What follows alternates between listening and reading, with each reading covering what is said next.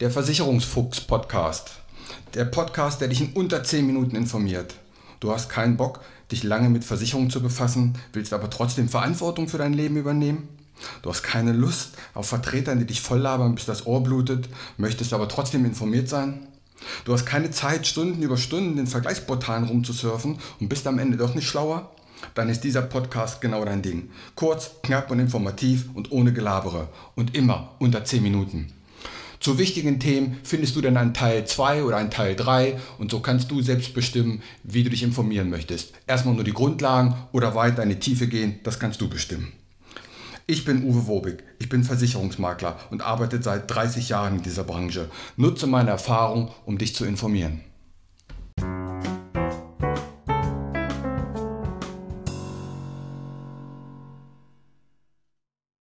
Heute geht es um das Krankengeld bzw. Krankentagegeld. Die Folge nehme ich gerade zum zweiten Mal auf, denn gerade als ich sie hochgeladen habe, habe ich bemerkt, dass ich was vergessen habe. Oh, dann machen wir alles nochmal. Also, wenn du krank bist, erhältst du sechs Wochen 100% Lohnfortzahlung von deinem Arbeitgeber. Da merkst du finanziell noch nichts.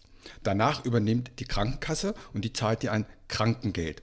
Dieses Krankengeld berechnet sich nach deinem letzten Einkommen. Und zwar entweder kriegst du 70% vom Brutto oder 90 Prozent vom Netto, je nachdem, welcher Wert geringer ist. Also du kriegst einen geringeren Wert. Das ist wieder typisch verkompliziert Deutsch.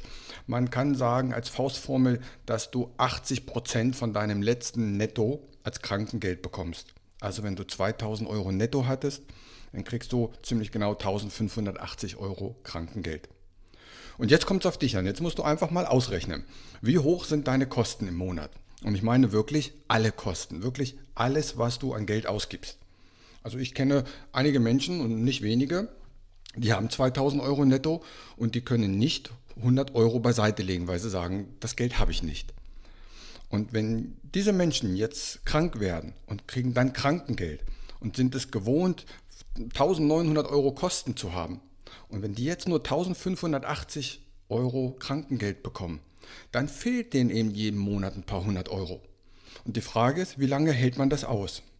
Und da kann eine Krankentagegeldzusatzversicherung helfen.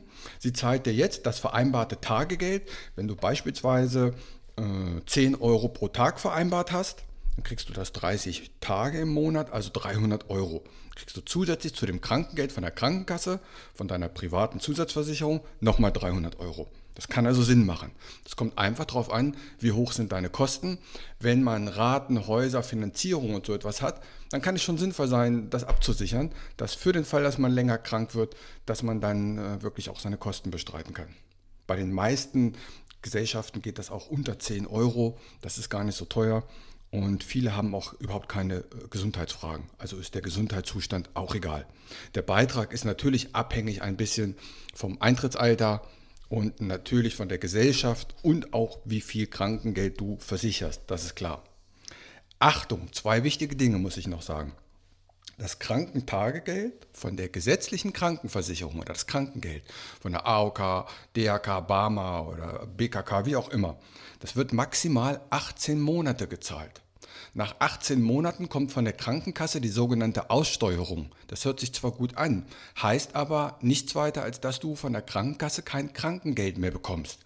Die medizinische Versorgung wird natürlich weiter bezahlt, aber du bekommst kein Krankengeld mehr zum Leben. Wovon willst du jetzt Essen, Miete, Auto, Versicherung und alles bezahlen?